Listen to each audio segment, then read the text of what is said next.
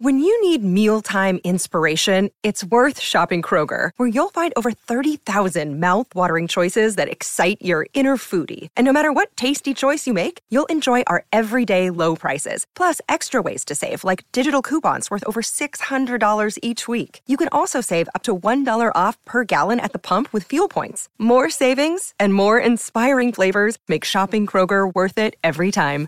Kroger, fresh for everyone. Fuel restrictions apply.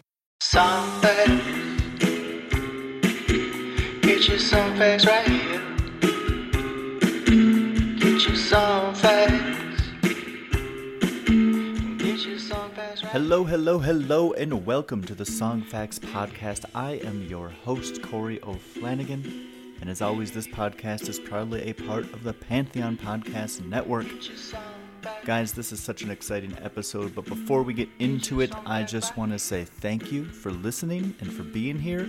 And if you want to go ahead and hit subscribe, tell a friend, do anything to help us continue to grow, I want you to know that I would appreciate that. Also, feel free to email me, tweet me. All that information is in the show notes, and I would love to hear from you if you have suggestions on who we should have on the show coming up in the next year. Anything like that, your opinion matters. We aim to please. On the show today, I get yet another chance to speak with someone who has been a part of the story of my favorite band, the Grateful Dead.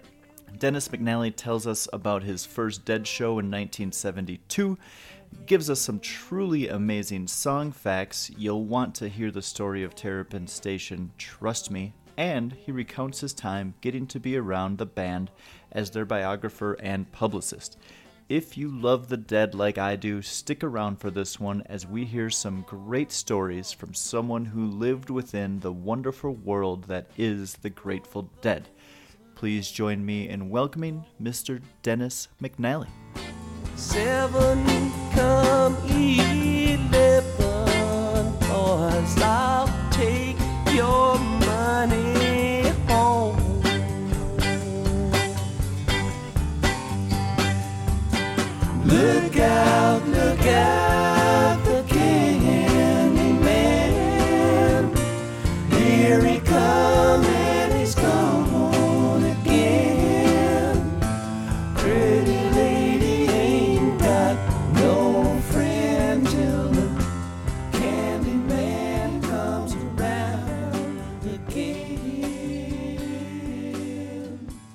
Dennis McNally, let's go back to your start. How did you end up being so closely associated with the Grateful Dead family? Well, not to turn it into a three-hour talk. I, I, I, if I if I went to every little thing, I swear. Um, so I was in graduate school, and uh, I was hanging out with a with a guy uh, who was a deadhead, as it turned out. Um, and this is like 1972, you know, Okay. quite a ways back. And uh, uh, he encouraged me.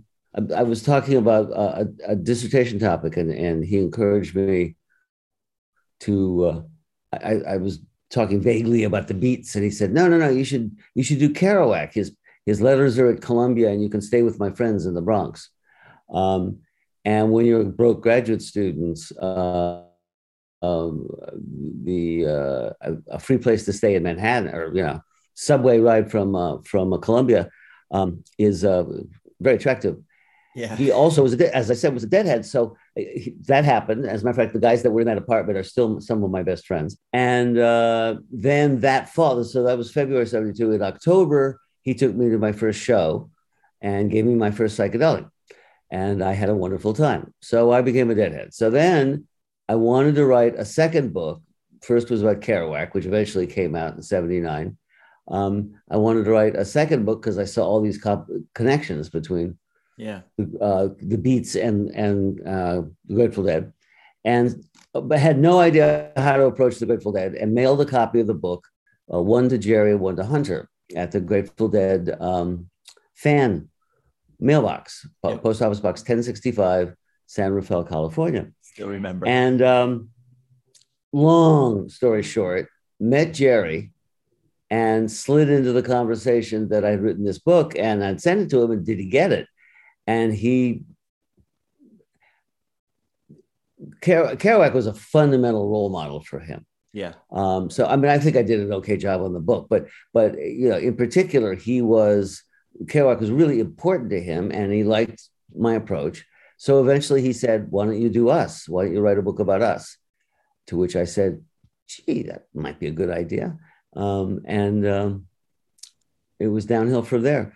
Three years later, um, the the receptionist was complaining that nobody was returning media phone calls because uh, the manager was overworked and didn't like media anyway, and the guy was had theoretically done it, had gone off for rehab, um, and um, Garcia said, "Get McNally to do it. He knows that stuff." And uh, I had at least done a a book tour for the Kerouac book, so I became the publicist, and you know, after that, it was Then you were in. I was well. I got laid off at 86 when he when he had a diabetic coma, but that was it, the next couple of times that there were pauses. Uh, the, the reaction was a little different. So Got it. yeah, it, it all worked out. Do you remember much from that first show? I remember, uh, among other things, that it was not remotely sold out in a 7,000 seat arena. So relatively small, you know, uh, not NBA size. Okay. um, and it was maybe two thirds sold out, uh, two thirds sold, um, so that it was very easy. My um, I discovered uh, that while I really enjoyed um, uh, LSD, it did make me want to sit down. I my I didn't really like standing all that much, um, and there were all these empty seats uh, to the side of the stage. Um, so I went over there and plunked myself down and put my feet up and the the sound was great and and uh, you know had this wonderful show which included a morning dew at the end and um, I eventually um, when uh, Dick became the the archivist Yeah. I said you have to make me a copy of my first show and he did so I have that around um, and it was a classic 72 show which is to say they didn't seem to know how to end the show. It went on and on. I mean second sets could it was amazing how long they could go. And then we're younger and you know as they got older they maybe you know want to a shorten it down a, a little. Uh, but yeah no i remember quite a lot about uh, I, I i also particularly remember uh, vividly um, going back and rejoining my friends at the end of the show and um, one of them um, uh, would perspire so much in shows that uh, he looked like he literally looked. I mean, his clothing and his hair and everything looked like he just stepped out of the shower. Um, and and that I was like, wow, you know. But um, uh, you know, it was it was a wonderful experience. That was mostly what I remember about the show. Yeah, I feel like a lot of people have that first experience, and it's very seldom that I think people still link walk out of it with a question mark. They're kind of like, "I'm in" or I'm, no, I'm you either get it or you don't. Yeah. Um, later, uh, one of the things I remember once talking with Jerry about the, the one of the things that I really uh, appreciated uh, most at, at the beginning, and and after a while, it, it was it, it couldn't it would no longer obtain was that um, when they would jam from one song to the next, uh, when you're new, almost every note is like uh, you don't know the pattern and and so you're you, you might know the two different songs but you don't know what they're doing in the middle Yeah. um, so that uh, suddenly you sort of look up and go oh they're playing x Yep. um, i wonder when they stopped playing y and started playing x and uh, you know and you don't see, you don't hear that. It, after you've gone to 100 shows you know you do. I mean you know you, you know that you know the, the new song you know two notes in. I mean you, you can hear it coming. Um, and you you've you've listened to those transitions so that you know you see how they do it. Uh, it's not sleight of hand.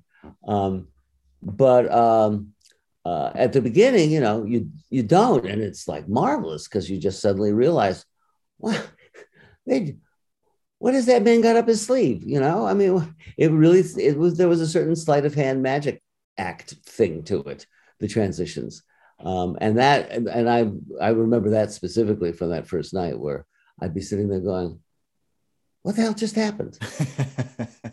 it's so true. And I remember reading somewhere back in um, like the mid to late 60s when they really took on they left the warlocks name and came into the grateful dead name. And i just remember reading something that was like they sat there in practice sessions really practicing that idea of stitching songs together seamlessly whether it was changing to a different key completely different tempo different time signature. And obviously that practice paid off because they're really incredible in the sense of being able to do that. And I think that's the kind of thing that either turns somebody on or off, right? A lot of people, if you're not used to a normal concert, it's here's 12 songs and they start and stop, and then we take a little break, retune up, and then go to the next song. And the Dead can do a full seamless second set for two hours. You know, it it's the paradigm is just completely different um, from all uh, from all other bands, uh, literally all other bands, because they had an experience. Um, that was truly, I think, unique. Uh, and I use that word precisely. Other musicians, obviously, um, did LSD and played, Jimi yeah. Hendrix being an obvious example. But what the Grateful Dead experienced early on, when they were still figuring out who they were, what they were doing, was uh, uh, this two month period of the acid tests in which they were not the show Everybody in the room was the show. They were merely the soundtrack. Mm-hmm. And so they related to the audience and really did, at least down deep for the next 30 years, not as I'm the artist, you are the audience, you know, I will make my art and you will applaud and give me money and like that. Yeah. Um, uh, what they concluded was that uh, the audience was, in fact, their partners, partners in a quest uh, and nobody quite knew what the quest was, but you know they were they were willing to uh, to try. Um, but and that's that's a really fundamentally different approach. Yeah. So there you go. Yeah, I think so. Um, well, I need to thank you for helping me set up the interview that I did earlier this year with Donna Jean Godchaux. That was mm-hmm. just a dream come true for me and amazing to just kind of get to hear her some of that some of her stories. And during that process, you told me this really remarkable story about the tune Terrapin Station and how that came to be. And I was hoping that you might be able to share that with us.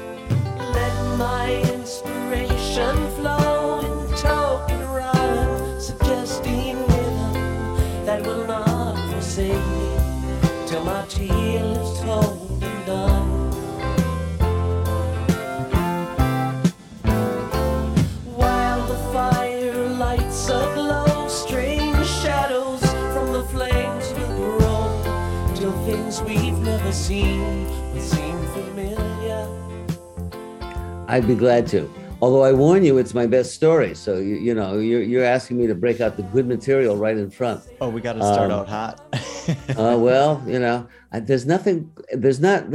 I have never heard a, a songwriting story this good.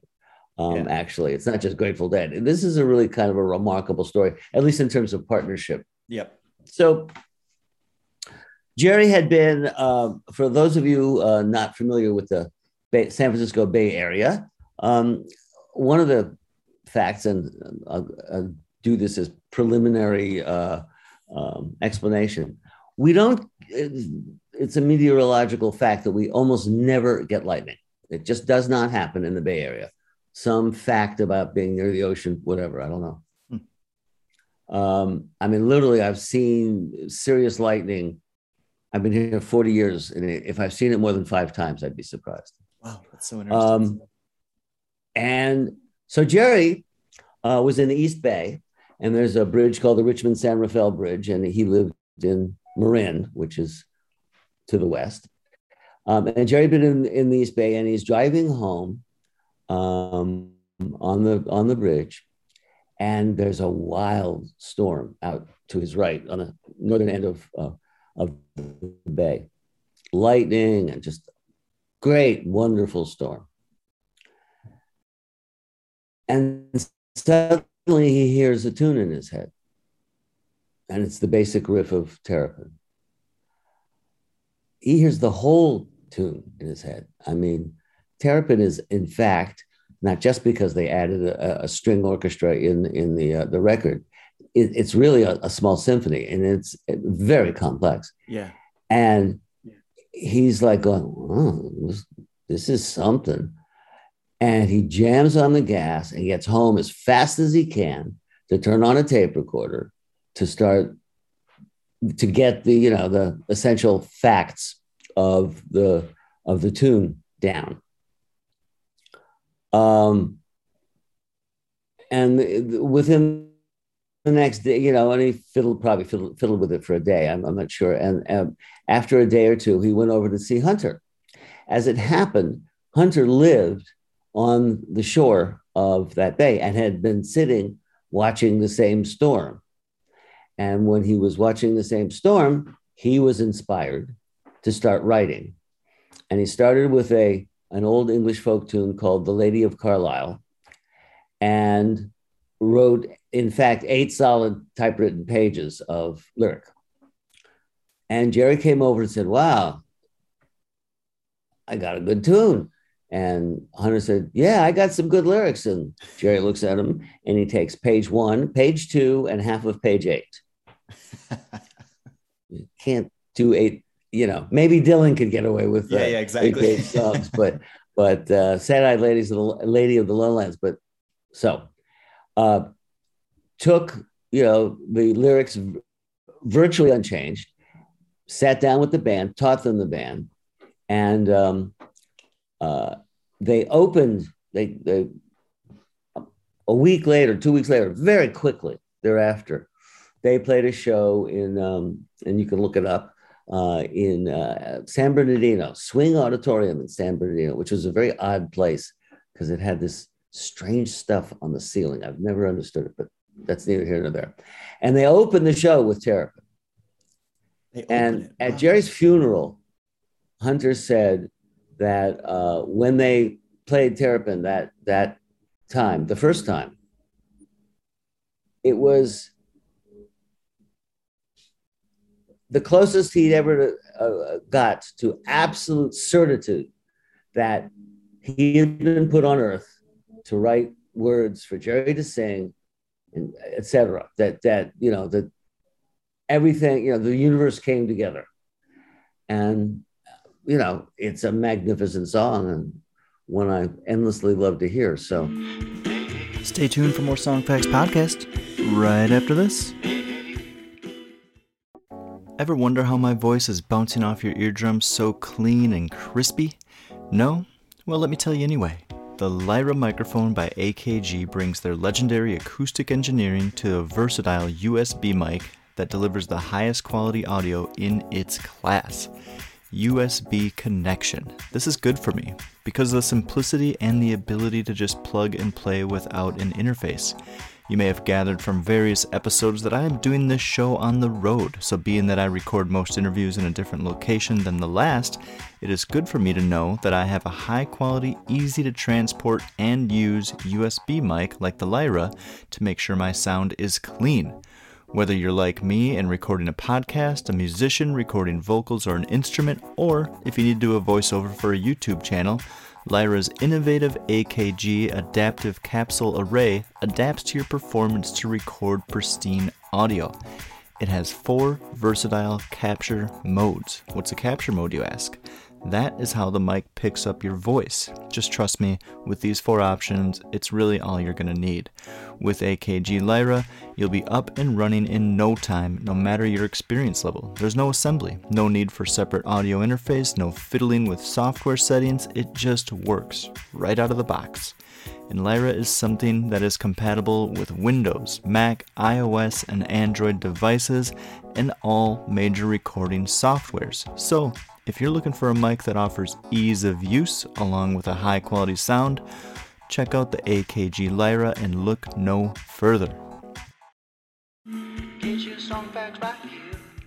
It seemed to me from my history of, of reading about the dead and just kind of that songwriting partnership that you know hunter he wrote a lot of words and that so that eight page scenario I think had happened before where they were like, well, we got to try and like clean this up a little bit and make this into, you know, something that's not just an epic 12, 15 minute yeah, song. no, he wrote. I mean, he he wrote some that he recorded himself too. The uh, uh, when he was when he was going into the studio, but um, uh, you know, he was always more prolific than Jerry. There was always literally a stack. Jerry always had a stack of Hunter lyrics um, that uh, he could go to when he got a tune that he thought was you know worth paying attention to. yeah. Um, and you know, they're I mean, they, you know, Hunter started by well, I mean, his first effort where he was consciously writing for the Grateful Dead was the the first the first verse of Dark Star.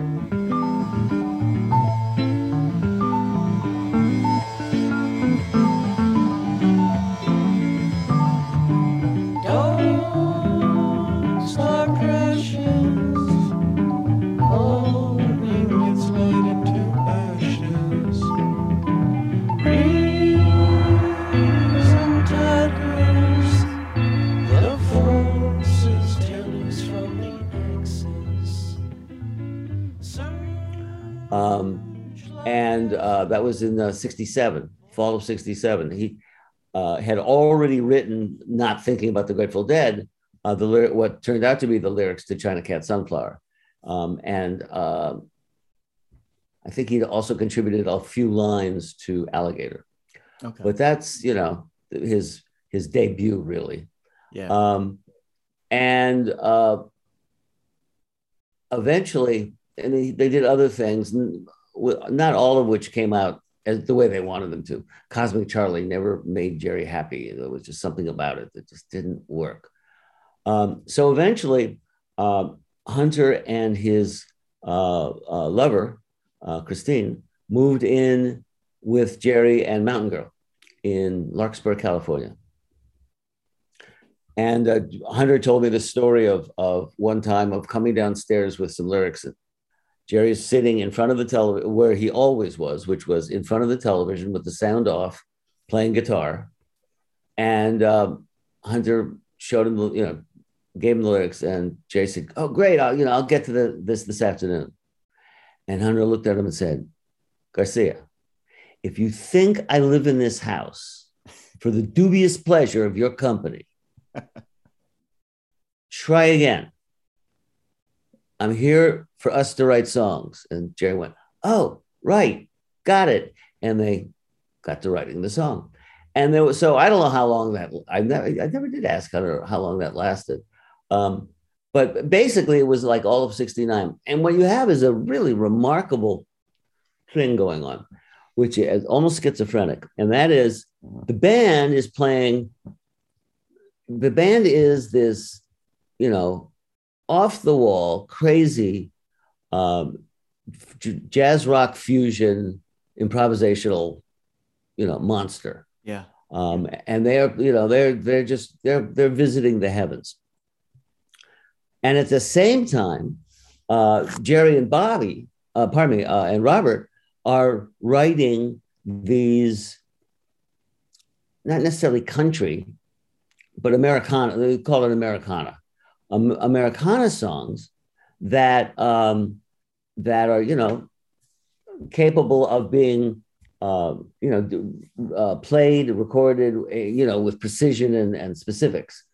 Um, in part because that's what they you know that's where they started. You know they met in '61 and and uh, briefly had a folk duo Yeah. and it was out of the folk music scene and and what Jerry then took into and a deep folk music scene. I mean, we're not talking about you know kumbaya, uh, just kumbaya. Uh, they're they're talking. We're talking about about uh, he- heavy blues or Doc Watson, whatever, and then Yep. into bluegrass is where, which is where Jerry went, and Hunter a little bit too. Um, and in 69 you've got uh, outside influences like for instance the band big pink which was a you know a, an album that that suddenly sort of uh, tipped all those rockers that because many of the rockers had come out of the folk scene you know but it gotten electrified at post beatles. And now they're going oh you know we don't just have to play electric and let's and so you get sweethearts of the rodeo and you know a lot of, there, there's a there's a whole shift. And the Grateful Dead were definitely part of that.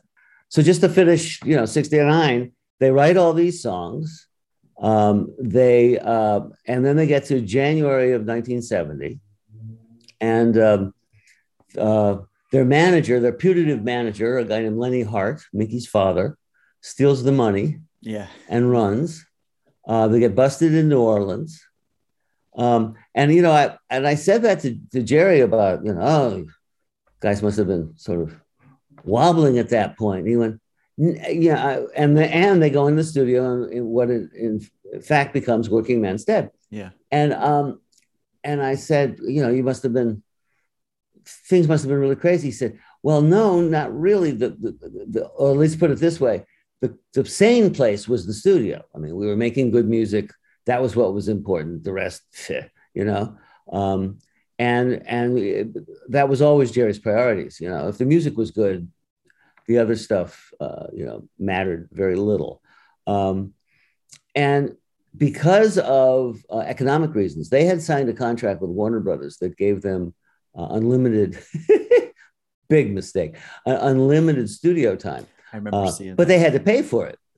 So they were two hundred fifty thousand dollars in debt to Warner Brothers at a time when that's a lot of Oh, money. yeah. Might be a little less, you know, um, uh, uh, the amount now. So um, there was no way that they could get, you know, endless studio time, and it didn't. It wasn't appropriate for the music. So as Jerry said, you know, they were thinking in terms of uh, the Bakersfield, Buck Owens Bakersfield sound. Uh, keep it simple, keep it pure, um, and and keep it spare. And um, so instead of new, as you know, their, their first album they recorded in three days, and they kind of let themselves be pushed around by the by the pros. Yep. So in reaction, they spend they they drive out their producer uh, in the second album and and have Healy produce it and go completely maniacal with Anthem of the Sun with the kind of attempt at creativity and fusing live and studio. Um, and in the third, they had, they they uh, they took they took on the challenge of uh, 16 track, um, and frankly screwed it up because they were they were mixing by committee and, and while doing nitrous. Completely bad combination of factors. Um, so they lost literally they lost it in the mix. There was marvelous material there, but eh, you know it doesn't quite come off. Yeah. So now they get to you know step four, and they do the- another reaction, but the reaction is to go back and keep it simple, stupid, and they did. And so and there's a wonderful story from Joe Smith uh, of Warner Brothers. He got the his first cassette, uh, and it was Uncle John's Band. It was the first song he heard from the new album.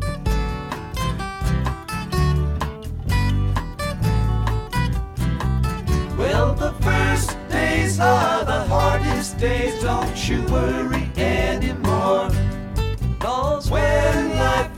looks like easy street, there is danger at your door. Think this through with me. Let me know your mind. Whoa, oh, what I want to know. And he literally you know, he was expecting more of, you know, Anthem of the Sun, you know, more.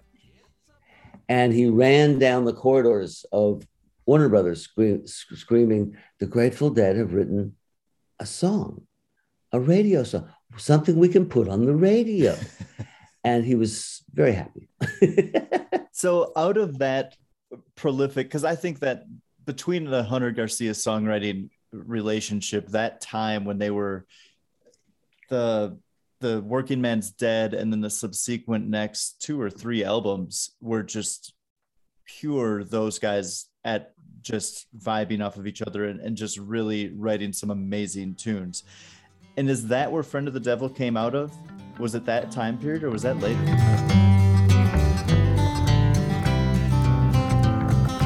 I lit out from Reno, I was trailed by 20 hounds.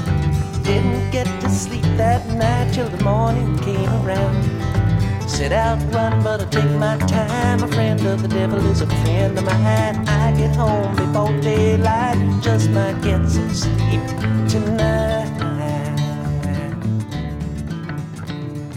Ran into the devil, Yes. Friend of the Devil was an interesting song. They had started New Riders of the Purple Sage, which Yeah. was um, a sort of an opening act, and it only required one hotel room. Uh, they shared rooms in those days. And so they brought, uh, when it first began, they had uh, Nelson and, and um, Marmaduke. Uh, they had the room. Um, and then it was Phil on bass and um, Mickey on drums and uh, Jerry on pedal steel. And that was, you know, that was so they call that uh, an evening with the Grateful Dead, and you know, so no more opening acts and and and so forth. As I say, Hunter Hunter had these lyrics, and he showed them to Nelson, and they started working on a song. Um, and they uh, they're fiddling around getting a sort of a first take tape of it, and Hunter tells him, "Yeah, this song's called Friend of the Devil," and um, uh, if you listen to the beginning of it as it's recorded, uh, Nelson uh, was just just to check he, before they started recording. He check checking to see um, that his guitar was in tune, and he ran down this ding ding ding ding, you know, ran down a, a scale. Yeah. And if you listen to the recording, that's how the song opens. And it's so just that little him. bass run that's done on a guitar, that was kind of just a practice. that was a that was his when he first did that. Uh, he did it simply to to check the guitar's tuning, Okay. and they kept it. It, it. Suddenly, it became part of the song. What happens is Hunter leaves and goes uh, goes home where he's living with Garcia, and and Hunter's and Hunter says, "Yeah, I just was over at Nelson's and I wrote this song with him. You know, started a song with him." Garcia says, "Let me see," and Nelson and Nel, so Hunter gives him the tape, and the next morning. Uh, they woke up and Garcia had written the bridge that got three reasons why I cry awake each lonely night and it became a Grateful Dead song. it became a Jerry song. He made other modifications. So, I mean, Nelson got credit, but it wasn't going to be a New Riders song anymore. It was a Grateful Dead song. So, like, I know that uh, everything was very giving in the family at that time, but there was no tension between, like, well, this could be a New Riders' hit. And Jerry's like, nope, it's a dead tune. No, sorry. One of the things about the Grateful Dead, what Jerry had done was make the song much, much better. Okay. And one of the things about the scene around the Grateful Dead is people tended to defer to Jerry for the right reasons, not because, uh, let's put it this way. In general, he was the most encouraging. He spent years, I was going to say encouraging, you know, also um, blackmailing and muttering at uh, Weir to write songs. Now, you know, anybody who's paid any attention to rock history, you know, you've got the, the great examples of Bill Wyman and George Harrison um, and their eternal complaints about not being able to get songs on the albums, Yep. their songs, because uh, they weren't Lennon McCartney and they weren't the Glimmer Twins. Um, nobody ever said that in the Grateful Dead. I mean, you know, Brent Mydland, the new guy, uh, gets four songs, more songs than anybody on the last album, because he had the best songs. Um, Jerry and and and Nelson uh, and uh, and Hunter did almost, you know, a, the bulk of the material uh, on um, Workingman's and American Beauty, because they had the best song by far. It was the you know, there was nobody sitting around saying, oh, you know, put this in. Um, finally, they got Hunter uh, Weird to do uh, Truckin', and I and Sugar Magnolia. So there's there's two, but you know, at that era, they were just that, that was the most creative thing happening in the band. Yeah. So no, there was no, there just wasn't uh, tension. Jerry Jerry had taken it over out of uh, musical genius and force of personality, and nobody was going to argue about it. That, Yeah. that wasn't what was happening at the time. I, I, I want to jump ahead now a little bit because we're we're talking about that era in the early 70s when these guys are writing all of this music Mhm. and really just kind of finding fine tuning their partnership and, and really perfecting it. And it really continued for quite a bit of time. and then in the early 80s, I believe you get um, one that I don't, the current lineup of Dead and Co., I don't know if it would exist without the song Althea.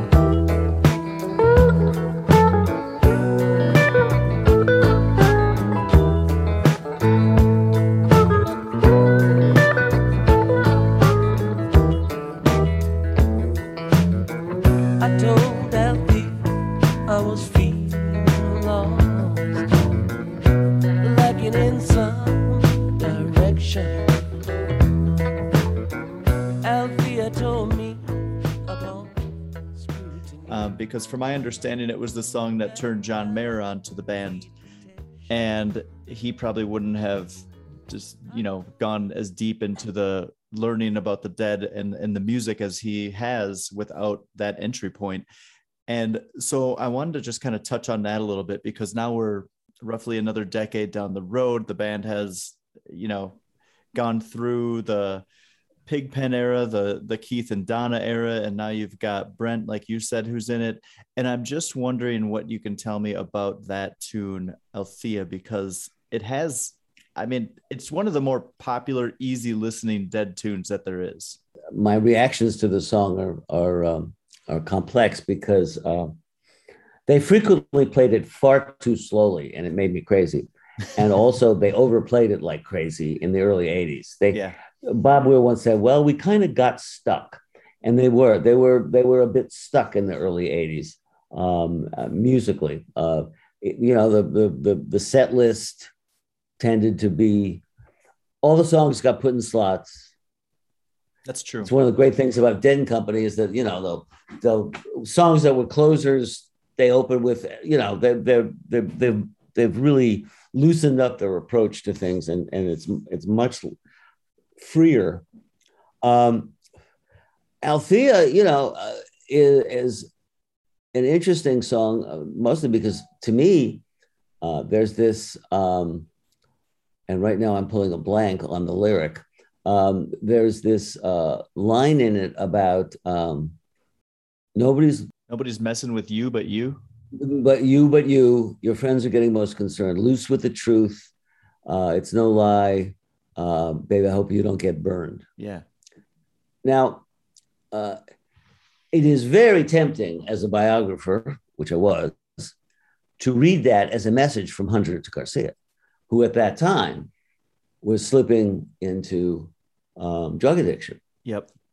and was, uh, you know, and every druggie starts fibbing about, you know, I got a cold, you know, and I don't feel good, blah, blah, blah, blah. Yeah, right.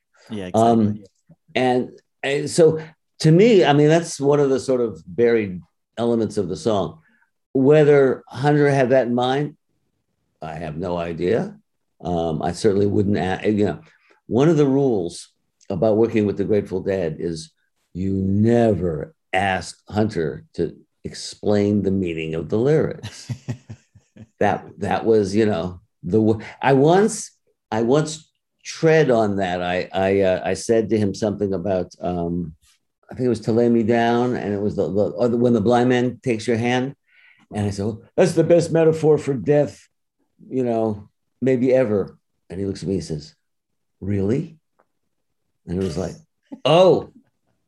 But I was talking to myself, saying, "Oh man, you screwed that one up," and I shut up quickly and realized, "Whoops, okay, back on," because he he was it- all my questions to him were never about the meaning of songs. It was always about context. yeah. You know, tell me the story. Tell me the story of, of writing Terrapin. Tell you know whatever, um, and or you know the, the story about him uh, giving Garcia a hard time for you know putting something off. Um, that you know he was perfectly happy to talk about that. You know, as long as it didn't verge into the explicate the lyrics. So so you know anyway that was my uh, so my take on Althea is very specifically my take. I, I don't know what uh, what they said. One of the things you have to remember is that uh, Robert was Robert and Jerry was Jerry. They were not the same person, but Jerry had complete faith and trust that if Robert wrote it, um, it would, you know, he could sing it. It would, it would, it would work work well. Um, yep. And Jerry, Jerry could sing, you know, for instance, pop songs, um, Smokey Robinson, uh, that are that are you know kind of s- smooth lover kind of lyrics, um, because that was somebody else's song. Yeah, but that was not going to work for something that was original to him and and Hunter, and Hunter understood that. Uh, there was there was a certain um, dignity that he brought to it. And, you know, he didn't say baby. Um, uh, Hunter wouldn't in lyrics. It was, you know, it was about a lady. Uh, there was a romanticism, actually, that, um, that uh, suited Jerry. But I also remember him saying, Jerry, that uh, there were certain songs that felt so personal that if he, if he was really feeling bad, you know, it's kind of as the word he used was raw. If he was feeling really raw, uh, on certain nights. He wouldn't, he couldn't sing it, like Mission in the Rain, which is sort of his, it encapsulates his childhood and yeah. young adulthood. Um, and um, he was very, you know, I moved into the, when I was working with the Grateful Dead, I moved into the Mission uh, uh, neighborhood of San Francisco. And he, it really tickled him that somebody from the dead had gone back to, to the Mission.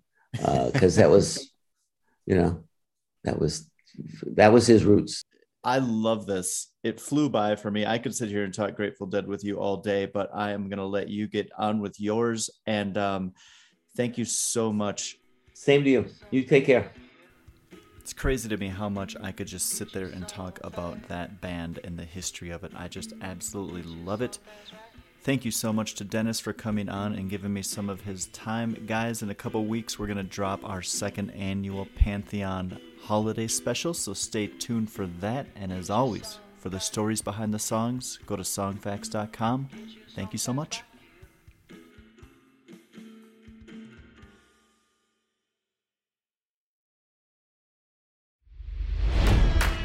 It's NFL draft season, and that means it's time to start thinking about fantasy football.